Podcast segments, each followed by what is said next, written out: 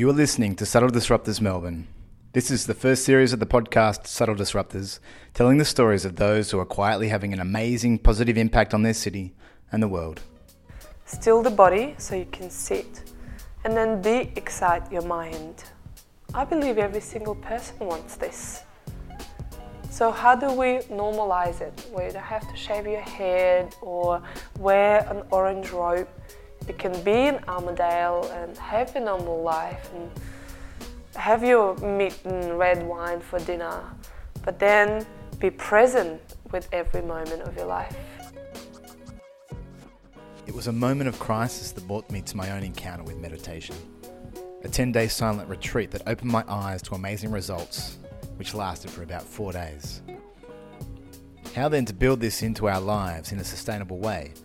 How to build a culture where being aware of all that is happening in each moment is the norm? It is these kind of questions that led this week's guest to co founding a studio called Happy Melon, where mindfulness and meditation are taught and are at the centre of all the other aspects of what they do. I'm Adam Murray, and thanks for joining me as I talk with Masha Gorodilova about the subtle disruption of our overexcited minds. So, Masha, so good to be here with you today to talk on the podcast. Can you start by telling us actually where we are? We are in a place called Happy Melon, Happy Melon Studios, and we've got two one on High Street and one on Willis Street in Armadale. It's a studio for festival meditation, yoga, Pilates, and dynamic fitness. Yeah. Mm. And well, why have you chosen this as the place for us to be? Place as a location or a place for us to meet? Place for us to meet, yeah. Uh, like I said, as soon as we walked in, this is home. Yeah. Um, I love everything about this. This is our pride and joy. Um, took us good two years to settle, so there is a lot of love and tears in this place. Yeah. Mm-hmm. And when you say we, who this is your business? And yeah, yeah, yeah um, this is my business, and I've got fantastic partners. Um, used to have three, now it's two. Yeah. So we started off with Olivia Downing as a mindfulness um, lead, and Simon Davey as a fitness lead, myself as a yoga lead, and a silent partner. Um, then, for personal reasons, Olivia Downing decided to step down for family reasons, and we totally respected her space. So now it's myself, Simon, and the silent partner. um, so this is home, as you'd say. How long has Melbourne been home for you? I'm judging from your accent mm-hmm. that you weren't actually born here. Yeah, yeah, Melbourne's been home for me for 14 years. Um, I came here as a 17-year-old girl from Russia, and um, yeah, it's been a journey to get here. You know, I came here as a teenager really to learn English and no family or friends, no language. So it took a little while to actually love this country, mm. um, but now I call this home. Traveled around with work and you know life, but I always come back here. Yeah. I've always come back here, so it's feels like home. English feels like my first language now. Um, I guess because I work for living, so it's natural to be delivering and thinking and creating in English. But sometimes, you know, people um, forget how hard it is to speak a different language. Someone made a comment about my English being not perfect in a joking way, and I remember being taken back and going, whoa, imagine talking, living, creating, writing in a language that you were not born with. Yeah. It takes skill. Um, I didn't get offended, but it reminded me. Just go, whoa! Take some credit, sister. Yeah. you're speaking a different language and you're doing okay. yeah. And your imperfectly perfect English actually create your persona and who you are. Yeah. Just gonna hey, be okay with it. Yeah. But it took me back for like a second. then I go, no, that's how I am. Yeah. Yeah. And I guess particularly picking it up as a 17 year old or a bit later mm. in your life as well. Like yeah. I, I don't know another language, so I've got no real comprehension mm. of how difficult that must be. But, yeah. It's tough, you know. And Russian is a very different way of talking. And I remember one of my teachers was saying in Russia the language is like a freeway where cars change, pull up, go faster, go slower, and there is no order. Whereas in English, it's a train ride, one carriage after the other. You know, in the Russian language, you can say "I love you."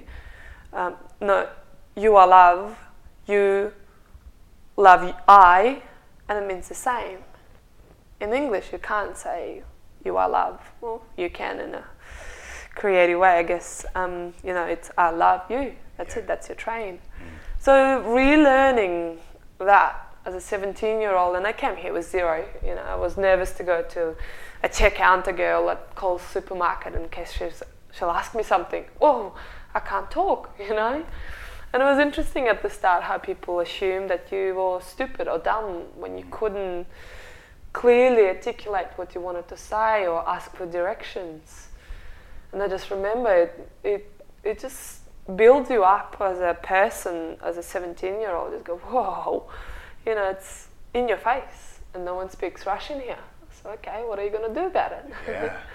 so, yeah, it takes some commitment to actually keep pushing. I, I tried to kick and scrape and go, oh, I go back home and back home in Russia. This is too hard. I'm glad I stayed. Yeah. I'm glad I stayed. Why did you stay, and what was the what was the reason why you came, and why did you stay? Yeah, I came to study English. My mum said, you know, there is opportunity out, out there, and you should study another language, and English felt right. Why did I stay? I didn't want to stay. um, they were asking me to do year 12 again, and I'm going, no, no, no, I'm done with school. Don't really like discipline, rule, or regime. No way, I'm not going in. But I just wanted to give it a full try, I guess, now looking back at it. You know, I just did not want to go back to Russia, Siberia. Mm. I think my intuition knew that there was no future.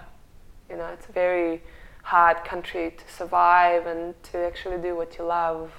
You either follow the rules or leave, I guess. So my choice was to leave, or my mom's choice was to leave.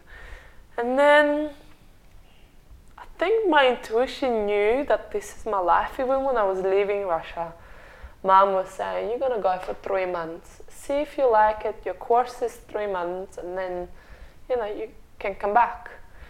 But I knew when I was leaving that I was not coming back. I was saying goodbye like I was saying, I'll see you never. yeah. So, you know, I left the relationship there, and the relationship for me I thought was going fantastic. You know, I just thought that's it. This is the person I'm going to be for the rest of my life with. You think you have a plan? Plans are for architects, you know. and I just got here and I'm go, whoa, this is a completely different world, literally upside down. Um, think I met a girlfriend dancing salsa on Toorak Road one night, and I was working as a fishmonger yeah. because I didn't have any other I couldn't earn money any other way, just working part time jobs. And I remember washing my hands so my hands don't smell like fish so I can go out. You know, it was such a random time of my life. And then I went in and I saw this girl across the room and she was smiling. And we became sisters like that. We just started talking. Her name was Gina. She was from Colombia. Bogota, same thing, you know, had an engineering background, wanted to learn English, came to Australia again, very little English. She was 15 old, years older than me, but we just became friends, started kind of talking to each other, but none of us could talk very well. And one day she just goes, Where are you living? I'm going, Oh, well, I don't have money. I don't really know where to live. I'm looking for a place. She goes, Let's move in together. And I go, okay. I didn't know that person, but intuition was saying, hey, do it. Yeah. And that would change my life. To find a sister where we were both struggling, um, but we had each other's back. Mm. Priceless, you know. We had no furniture. We moved into this place in um, Hawthorn, and we were sleeping on the floor, covering with like jackets and using random things for pillows. And we were crying, but we were laughing because we had each other, you know. Yeah, yeah.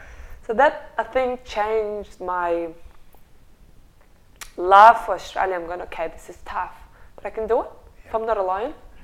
And I don't talk to Jean anymore. She kind of got a job in Sydney and she's got a child and she's really happy. But she'll always be a part of my history, that little shift for me. Just go, ah, okay, I can do this. So we started to support each other and I'll go out for work and I'll come back and she'll cook me a meal and put a little sticky note with a smiley face. That's all I needed, you know? Yeah. It's really special. Mm. Yeah. Getting emotional about it. Yeah. Good Mm. memories. Yeah. Yeah. 14 years ago. Whoa. Yeah. I was 17, 18. Wow, that's awesome. Lots of things changed. Yeah. Mm. And so you referred to your, your intuition a little bit even back then. Were you aware of tapping into your intuition at that time? I think every girl has it, and I'm not going against boys or girls, but I think it's quite natural for a girl to go, This is my intuition, and follow it and discover it. I started practicing yoga really young, um, and I think it kind of awakens it a little bit, and you can sense it. Um, I was 13, I was really young when I started. And then if you cultivate it, if you listen to it, I still don't listen to it every day, I still fight it. but you kind of go, okay, it doesn't make sense now, but if I won't try it, I'll feel worse for it. So I have to try, say, moving with this girl that I just met. If I want, what other option do I have, for example? So yeah, intuitions, you know, the, the mother's intuition, the female intuition is very um, powerful, and yet we suppress it a lot. no, no, no, no, no, no, no, no, quiet in that voice. And I'm sure guys have it as well. I don't know how guys experience it, probably in a different way. But for a girl, I think being still, actually listening to it, and the earlier you start, just being quiet, that's important. Yeah, if I ever have kids, this is what I'm going to teach Yeah. a boy or a girl. How do you cultivate it? Just keep listening to it. How do you listen? Close your eyes, get silent. You know, because the mind is so noisy. it's like an army in there. Doesn't stop. Slowly, slowly, we de-excite our mind so we can hear the intuition and the wisdom. I hope. Sometimes it's not really wise, but. mm. You said you started practicing yoga at a young age. Was that when you were in Russia? Or Yeah, when I was in Russia back home, 13 year old, um, Western doctors told me I've got kidney stones, and my dad, they wanted to put me on medication, and I would probably be still on medication now. It's pretty young for a 13 year old get kidney stones, which is like salt in your kidneys. Hmm. And my dad, which is the straightest person, he's a lawyer, follows the books, follow the rules. He just goes, I don't think it's a good idea. My daughter needs to heal. She's still a teenager. She's not developed yet. So we started practicing this ancient technique called Dao, T-A-O, where it's all about breathing and cultivating the energy up the spine and then releasing through movement.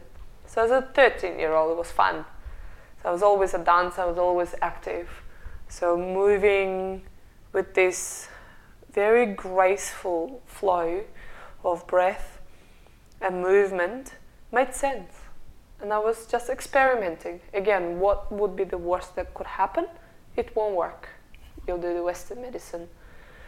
So we had this weird diets of like eating a bark of a tree and then eating this like sap from a tree. Disgusting. But I'd rather have that than Western. Still. One of the other exercises was to hang upside down at the door frame. I guess my mom used to be a professional skier, and we had lots of ski boots. So my dad will put the ski boots at the door frame, will hang me upside down. I would just swing in there for like 30 minutes just to get the blood flow to flush it all out. And I'm the tallest in the family. Like my mom is five foot three, my dad is five six, I'm five eleven. You know, you know yeah. I'm asking my parents why am I so tall, and mom says, you know, because we loved you so much. You know, you grow up on love, and my dad, the rational one, just goes, you know, probably because you were hanging upside down when you were 13, your spine stretched. Hmm, I think it's a both. Yeah. Combination of both. So we did tests, and then after the tests, I was clear. And I'm going, hmm, there is a little bit more to it. And I don't think I've ever been back to Western medicine. Hmm. I try not to. yeah. Yeah. Yeah. So that's how it all started for me. So when when you came to Melbourne, was there much of a yoga community at that time? Not at all. Just trying to think. Very small, very traditional. I didn't really practice yoga to be honest when I came here. A, I couldn't afford it. B, I didn't believe in it because it was shattered, because my world was shattered. You know, I've changed everything that I thought would be my plan, back to plan. Then I'm going, well, stuff the plan. I'm just gonna try this retail world and try to make money so I can survive. Um, I kind of went, mm, don't think I believe in this spiritual stuff anymore. Um, what got me back? I think a bad breakup, of course, the crisis gets you back into your spiritual path. And back then it was quite traditional, which sometimes I miss these days because the industry's changed. And it's very fashionable to do yoga, and everyone wears the latest gear. And so sometimes I miss that traditional, slower, more connected practice. I tried to embody it, but I think I became more fire as well. So now I'm more of a fire person. It's very ambitious and very passionate. And I think that creates fire in our life that had to water down. Back in the days, you go, it's a two hour practice, there's like 45 minutes pranayama, breathing exercises, and you walk out feeling yoga. Now, sometimes you walk out from a yoga class feeling angrier to what you walked in because your mind hasn't stopped, your body's done postures that you didn't think you could. This person next to you was way too sweaty so you walk out feeling like, whoa, what just happened? So you just ask yourself, why do you keep coming back? I ask myself, why do you keep coming back? But this is my religion. mm. I hope forever. Yeah. Mm. And so you got you got to Melbourne. You'd um, you met Gina. Mm, yeah. Gina. You had some plans, and then all of a sudden, the plans were gone. Was it in finding even that small traditional yoga community that kind of set you on a, a different path here, or was there, you know, what what happened at that moment? Mm, good question. I don't think I had another choice. um, I separated from my husband and went to Byron Bay to study more yoga because I knew there was something to it. And then in Byron Bay, I just fell in a bubble and the bubble was a good bubble, you know, lentils and rice every day, practicing and teaching yoga for peanuts, pretty much didn't get paid. But that was my yoga to serve the karma that was still with me from the previous relationship, even from the previous relationships in Russia. You know, we all have dharma, karma to pay back. You know, we come into relationships with people because in the previous lives we had some karma with them. So whatever happened in Byron Bay for me brought people into my life. Like I met my meditation teacher. Meditation was not really existent for me at the time. And I met this crazy seven feet tall German laughing guru. His hair was down to his bum, he was tall, he was full of life, and he was laughing all the time. And I looked at him and gone, I want what he's got. Because I like to laugh, I like to be full of life, And I thought that meditation teachers were boring. He wasn't. He drove a Harley, he still does.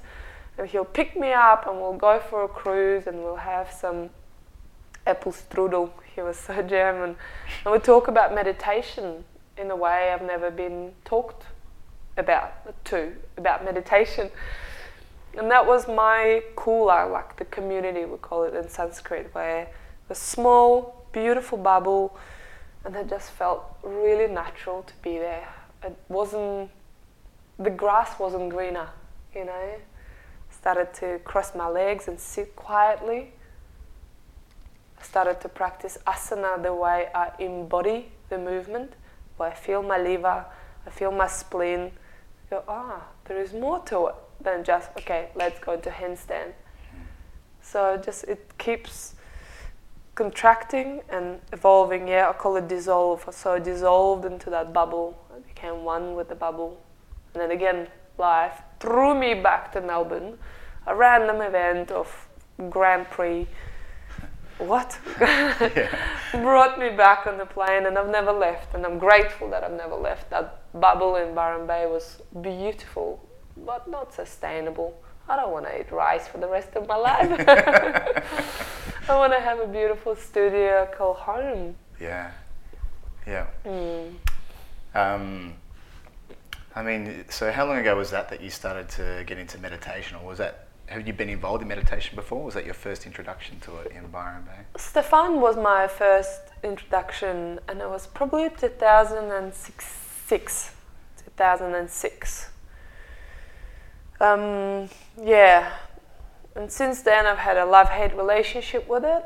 Um, like to go hardcore and all in every now and then, and I went to do vipassana. I've done vipassana as well. Mm, yeah. That was um, hardcore yeah. for me, but then I went again. so I've done two rounds. Wow. Tough. The second one is harder. I found, of course, personal experience but I just needed to embody it. Like for me, embodying it, reading on the book, like I've never gone to university. For me, it's like I need to live it, mm. understand it, and then I can teach it. Yeah. Or leave it if it's not for me. So Vipassana was tough, and the idea of anapana breath and anicca, impermanence, and nothing stays the same, still in my system. Close my eyes and I go, anicca. Anicca means change, nothing is permanent. Take your mind to the top of your head. you probably will never forget Goenka. that. Yeah. Goenka. Oh, yeah. bless his heart. And the prunes for breakfast, huh? Yeah. you have to. Yeah, so I came back to St Kilda. I was living there and practicing vipassana once in the morning, once in the evening was so hard. Almost harder than the whole 10 day silent retreat. God, that's real discipline. yeah. Talk about discipline, that's discipline. Didn't last very long. Life get, got in the way, or I just got bored. I don't want to sit here. so just uh, I started to find that it was torture okay, that's not for me. Started to go into mindfulness and try mindfulness techniques. Last year, I've discovered Vedic meditation and transcendental, and the 20 minutes a day, uh, tw- 20 minutes twice a day with a mantra has been working for me, to be honest. Really working, and I felt a little bit like I was cheating on mindfulness when I was studying it but I was studying it and I was just going, okay, I'm just here for research. I just want to find out and embody it for myself. And I fell in love with it. It's simple. You can keep yourself accountable because nobody else cares. but it's possible, it's doable, and I feel fantastic from it. When I don't practice, my eye starts to twitch. just go, whoa, in the room, woman. yeah, so it's just been. I'm not a traditionalist in terms of Ashtanga is the only way, Iyengar is the only way. I try it all, yeah. and then I take the bits that resonate for me. For me. Yeah. Mm. Do you still practice vipassana? I I practice meditation, but more of an anapana, Mm. so breath awareness Yeah. meditation, as opposed to a, a body scan sensation. Although I do enjoy doing that from time to time. Vipassana was important for me in a couple of ways, and this will lead into something that I've read in your studio as well. But for me, I had had, I think I wasn't actually, for me, my mind and my body were completely separate things up until I did Vipassana. So it was, and the body was secondary or inferior to my mind. Mm. And it was only during Vipassana that I understood, I accepted my body for one. I was able to look at my body and feel it as it was, like feel the sensation and acknowledge it. And a big part, you know, Goenka kind of talks about, you know, all misery comes from craving something you don't have or aversion to something you do have. And equanimity is seeing what you do have and, you know, seeing it as it is and sitting with it and being okay with it. And they were very foreign concepts to me. They were, and it was, I found incredibly hard as well, but it's such an enriching 10 days. And um, yeah, so this, this integration of mind and body and accepting my body and seeing how the two are one, like I am my body and my mind, like it's, it's all part of it. And I was in the toilets before we spoke and I saw um, you've got a poster on there that says something like by, by 2020, I think it was, a mindfulness practice will be more prevalent than a yoga practice or something along those lines. Like, what does that mean? Take us through why that's there, what that vision actually means. Yeah. I truly believe in it. Otherwise, this place wouldn't be here. Yeah. Um, like you said, maybe 14, 12 years ago, yoga community was, yoga community was very small, and it was a little bit secretive, and people were not advertising it, and was loud, wasn't loud. Now it's so loud that it's a little bit intimidating, but yet really inviting. Now everyone tries to get in. Now I do yoga with Melbourne City. Used to do yoga for Collingwood Football Club. All these big companies that are reaching out, feeling and knowing the benefits. So I'm going, what's the next thing? And I feel like our society, our community is a bubble, back to bubble, that is about to burst. What heals you from actually losing yourself, your mind in this never ending, I call it a project.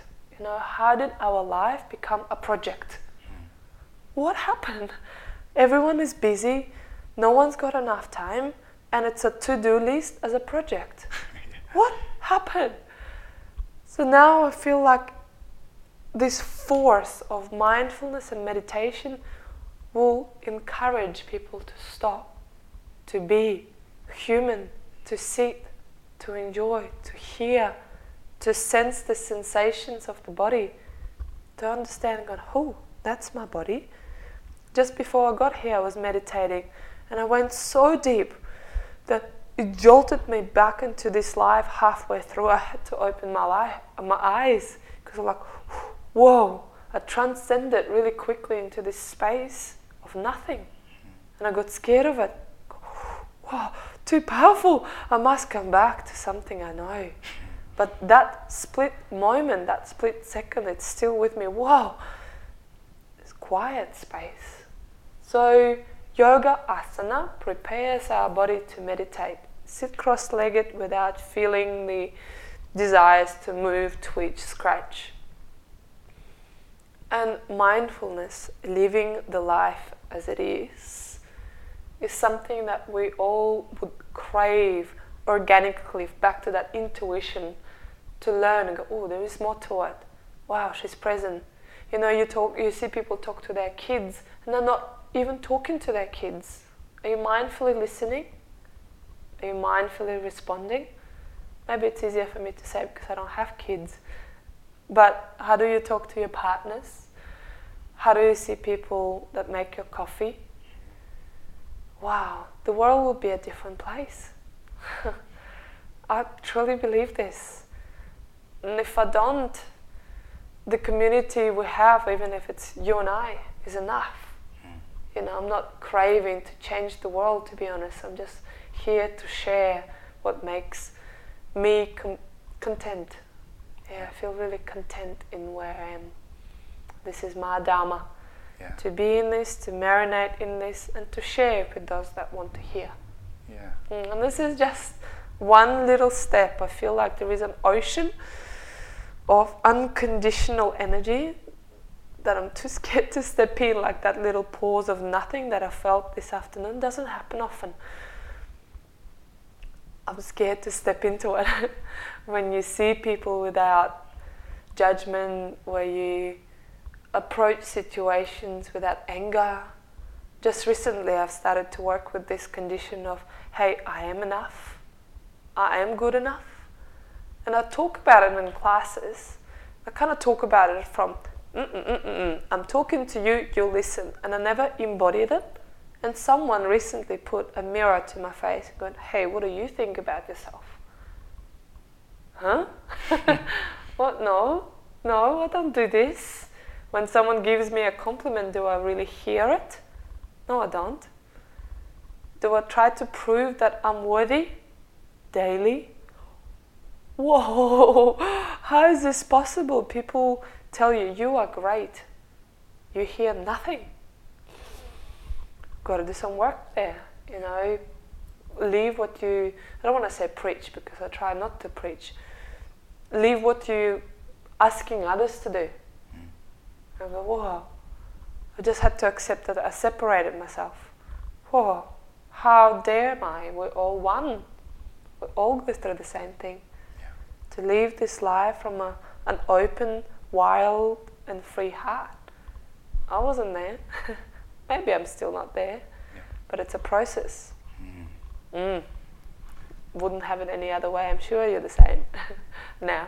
Yeah, absolutely. I was just like as you were talking about, I, I remember after my Vipassana experience, how amazing, like this, I'm talking about immediately after, say, for at least the first four to six days afterwards, how in the moment I was. Like, I remember seeing my boys after I came back, and, you know, not being able to talk to them for 10 days is pretty intense.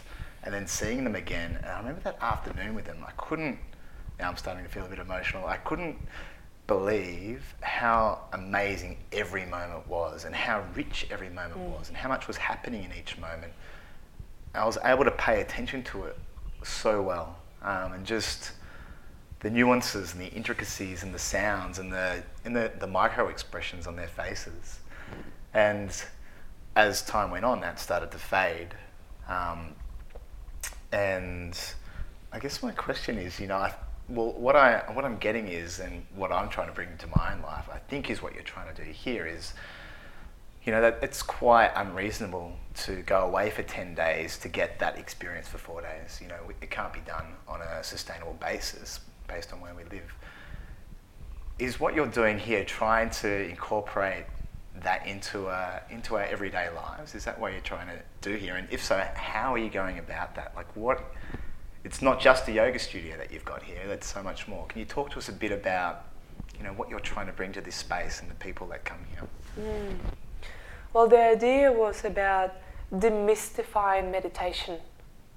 Every single person you meet want to know how to meditate, how to still the body. I was going to say still the mind, but you can't. Still the body so you can sit, and then de-excite your mind. I believe every single person wants this. So, how do we normalize it? Where you don't have to shave your head or wear an orange robe. You can be in Armadale and have your normal life and have your meat and red wine for dinner, but then be present with every moment of your life. You know, with someone really wise said to us once, with discipline, you find freedom. And sometimes when I get out of discipline, I don't feel free. Like I said, my eye starts to twitch and I make decisions based on previous experiences. When we practice, we get into this, like call it a bank deposit. You're putting good karma into your positive deposit. And if you do something wrong, you hear it, you feel it, and then you put in the karma into your negative deposit. Which deposit do you want to have? so here, you know, having yoga as flow and slow for people that want different styles of yoga. Slow for Rajasic fire people like myself, to be honest. And then slower practice for people that are getting into yoga or working with injuries or want to slow down. Offering things like Pilates and dynamic fitness, where it's a normal workout, but you do it in a mindful way. So, our teachers trained in mindfulness so when you go in, people rush, tram at the front, parking, someone stole my park, blah, blah, blah. It's our job to calm the nervous system, to leave the to do list behind the door, to have your digital detox, like no phone, no computers. And then at the end of each Pilates or dynamic fitness uh, class, there is a five minute meditation. Five minutes. And so they walk out mindfully. And in this beautiful meditation room, we offer lying down meditation for those that are real. I find them, you know, tired. You know, most of us need to sleep.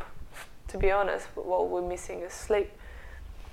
And then we sit down a lot in these meditations um, where we just 25 minutes, we calm the body, calm the mind, and then off we go into the world. Yeah.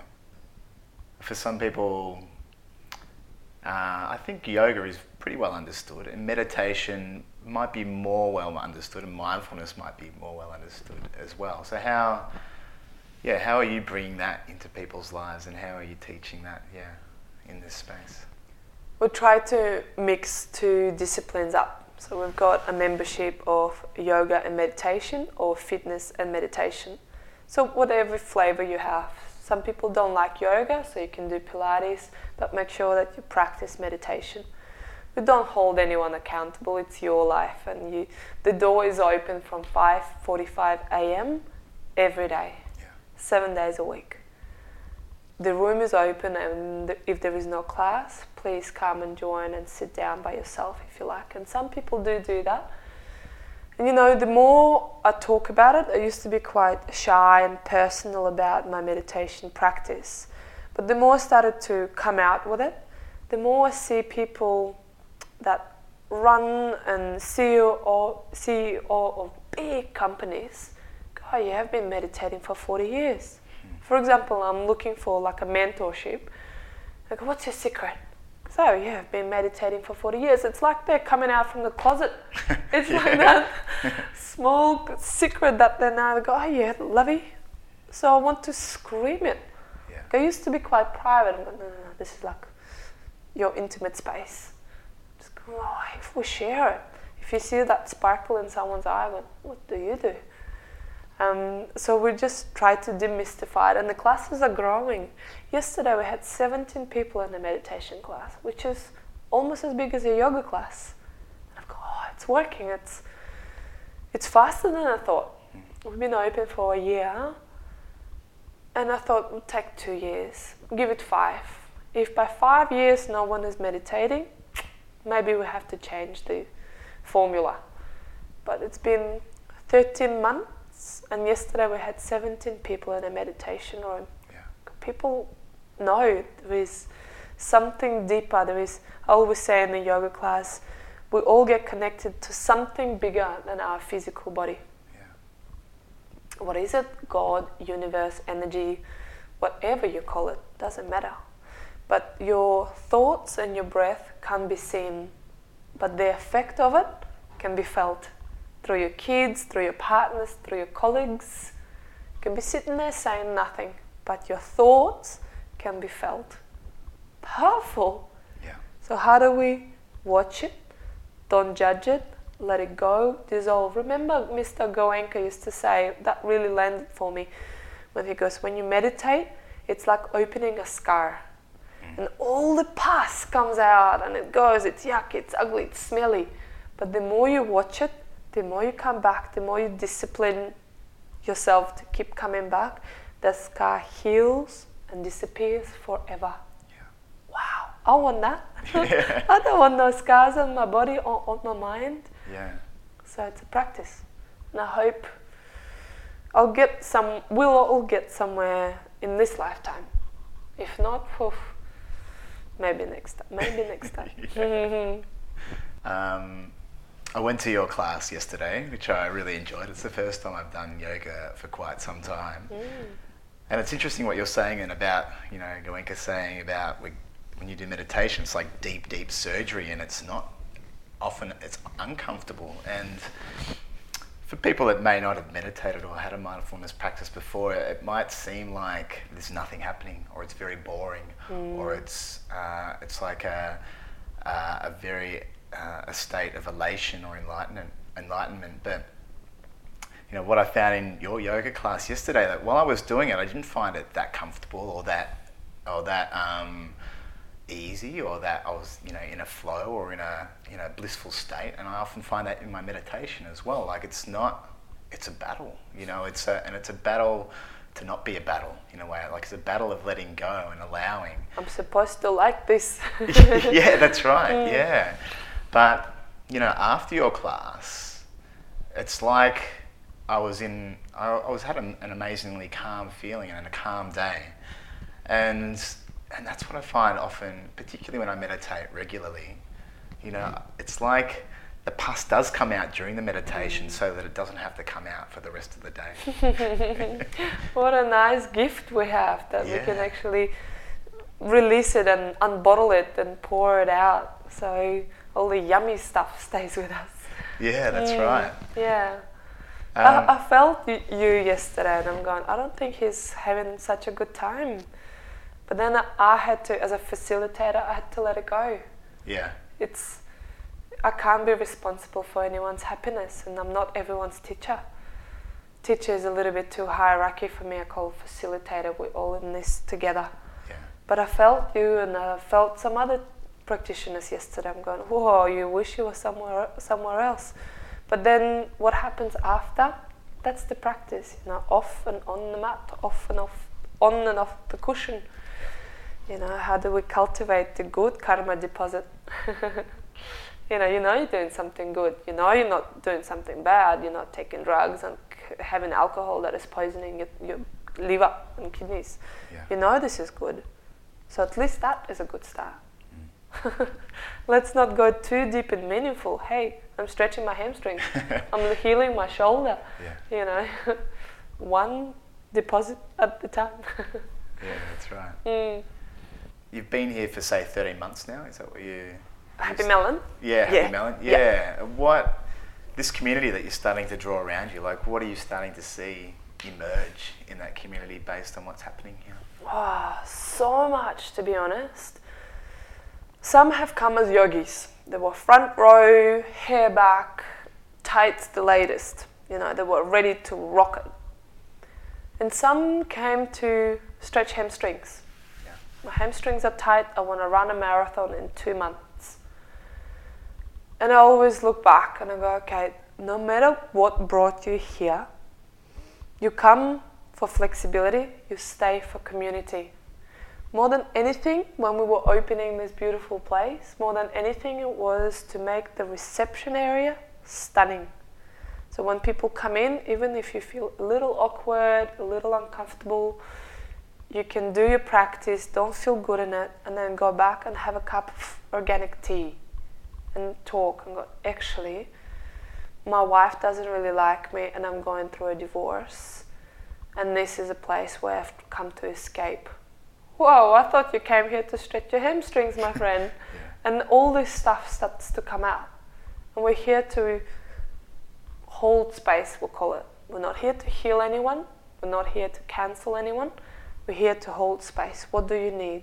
Probably flow was a bit too fast for you. Try yin. And after yin, we have a meditation class.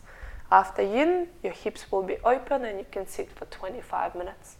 So you choose, you navigate your way in. And some still find it a little bit too much and they leave, they realize that they actually need this, and then they come back and they come with open arms and here we always try to meet you with a smile. This morning i was working at 5.45 we had the music on and incense burning. You know, the sense of smell was so profound for me in Vipassana, especially for the second Vipassana, where I closed my eyes and I think on day six or seven, the challenging day, my mind went into when I was five and I was making a pie with my mother and I smelled the pie. Couldn't taste it, but I could smell the pie. So when I came back, first I said, everyone that works here have to do Vipassana everyone said, You're crazy. no one has 10 days these days. Okay. But I said, The smell is really important to me, to everyone. Know it, not know it, conscious, subconscious, smell brings memories, healing. It's like music. It's the same thing. We've got amazing music speakers here. But for us, we wanted to bring a smell of happy melon. So I have a perfumerist that is a good friend of mine. And I said, George, these are our four flavors that we like. It was four people at the time: lemongrass, lavender, licorice, and like green tea flavor, like really subtle. So the four of us had a flavor. Can you create a smell? So George created a happy melon smell. So now when we come in, me and the girls downstairs, we put the diffusers on and we try to subtly put it in a corner or upstairs in the corridor. So everyone that walks down the laneway, they can smell it already. Go, oh, I'm, I'm home, you know. So that sense of belonging to someone, to something, so important. We're not alone. You know, we try to be so connected, and yet we build fences that are so thick. How is this happening? So I'm trying to, we're all trying to make the fences a little bit thinner and maybe disappear forever. And understand that what you're going through, I'm going through the same thing. Last week I was talking about feeling the feeling and staying the sensation after the full moon. Everyone went, wow, crazy. And I go, hey, you're not alone. I'm going through stuff. Yes, I'm fighting with my partner as well. You're not alone. Let's do this together as a community of like minded people. So I think this is really important. And the fact that everyone here does mindfulness, every Monday we have mindfulness training, means that the girls at the reception, the yoga teachers, the meditation teachers, of course, and then the Pilates teachers all speak the same language. And this month of May, we're working through an attitude of letting go. So everyone in their own way talk about letting go. You know, that story of can I share a little monk story that I shared this morning? It's a Buddhist story that I really relate with. I tried to look away so I don't get confused on this on the events of the story. So it was a few monks traveling through the forest and they were going to their monastery. They had boxes to carry and it was raining. They come across to a river and have to cross the river to get to the monastery. And it was a beautiful lady in a silk dress, trying to cross the river, but the river was too deep, too fast. A younger monk looked at her, ignored her, kept walking, crossed the river, and the older monk picked up the lady, put her over the shoulder, and walked through the river. After he walked through, he put the lady down. The lady just brushed off the dress and kept walking without saying thank you. Hours later, the younger monk reached for the older monk and he says to him, How dare you? How ungrateful was she? She didn't even say thank you. The older monk goes, I've put her down hours ago. Why are you still carrying her? And I'm going, Whoa! so profound and simple. And I'm going, how many times do I carry somebody else's baggage? Probably daily. Let it go. Yeah. Not serving me, not serving them.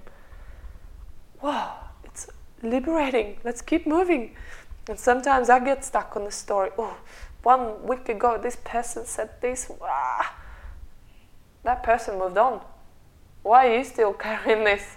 that little story really reminds me of it, you know? Yeah. So I think it makes us all stronger teachers as well. So we as facilitators need to find a way how to embody the letting go and actually share it from the embodied experience rather than from page 26, book number 17, you know? Yeah. Mm. Yeah. I've got two questions that I ask as we wrap up. The first one is uh, what do you daydream about?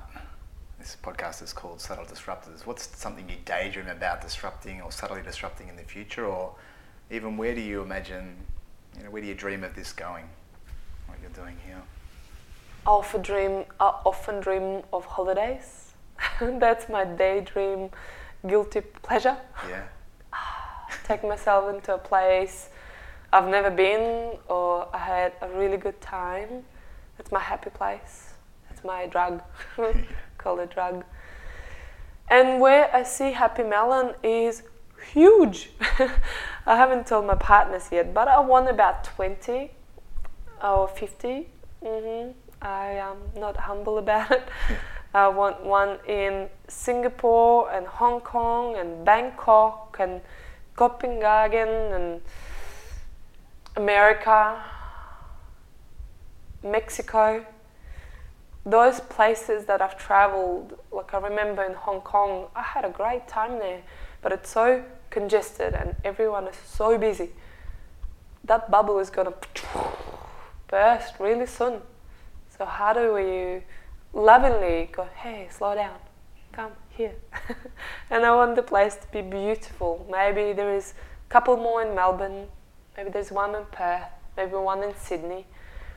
I don't know, but I want to say it out loud. I'm not shy about it. You know, some people, no, no, no, that's my secret, I'm going to hold it. It's not serving, not me. Maybe my business partners will go, you're crazy, Russian. but I just feel like a Happy Melon retreat somewhere in the Dandenongs or Lorne, somewhere beautiful. You know, Queensland or New South Wales got beautiful places where you can escape and eat organic food and do beautiful meditation and yoga, Tai Chi and Qigong. I can't think of one here.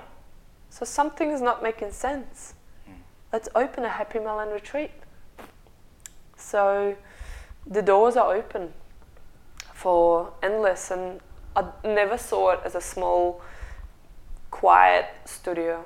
I want to scream meditation. as funny as it sounds, Yeah.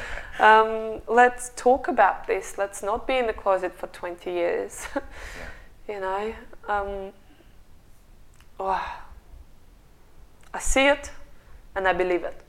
Good. Yeah. Mm. My last question is about something small that you've done in your own life that's helped you along this journey that might be useful for other people to hear. And it'd probably pretty easy to say something like yoga or meditation, but is there something else that you know comes to mind apart from those things that you've done that you know is a subtle, simple thing that's had a profound impact on where you are today? Hmm. Deep question. like I said, it's easy to say yoga and meditation. You know what really helps me? Singing in the car. I sang in the car twice today and it just gets me out of my head. Um, just something simple puts a smile on my, on, on my face. um,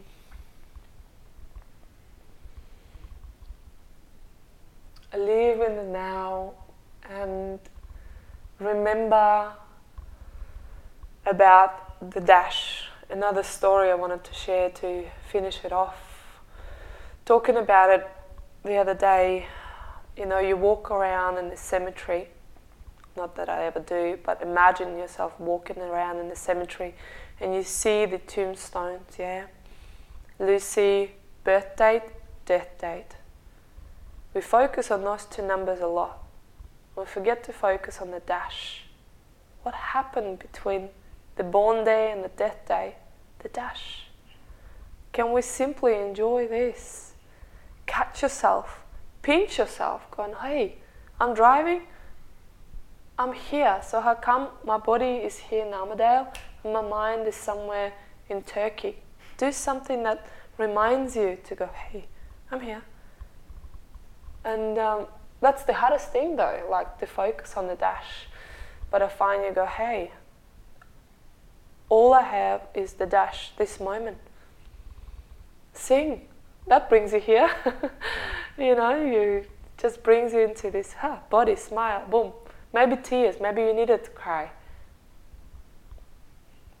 I hope I answered this question. I probably will think about this question for many months after. I should have said this, but this is just what came naturally from the heart. I think it's a great answer. Yeah, I think it's really good. Mm. Thank you so much for sharing Thank you, openly Adam. today. Thank you for having mm. me here. It's it's been amazing to sit in this uh, beautiful, peaceful meditation room, and uh, you really have created a beautiful, peaceful, inviting place here. So mm, thank, thank you. you. for reaching out. We meet for a reason, huh? Yeah, indeed. You're welcome. You. Hey, thanks for listening to this episode of Subtle Disruptors. I hope you got something out of it. I'd love to hear your thoughts on the show, including any suggestions you have for guests. You can get me on email through adam at subtledisruptors.com.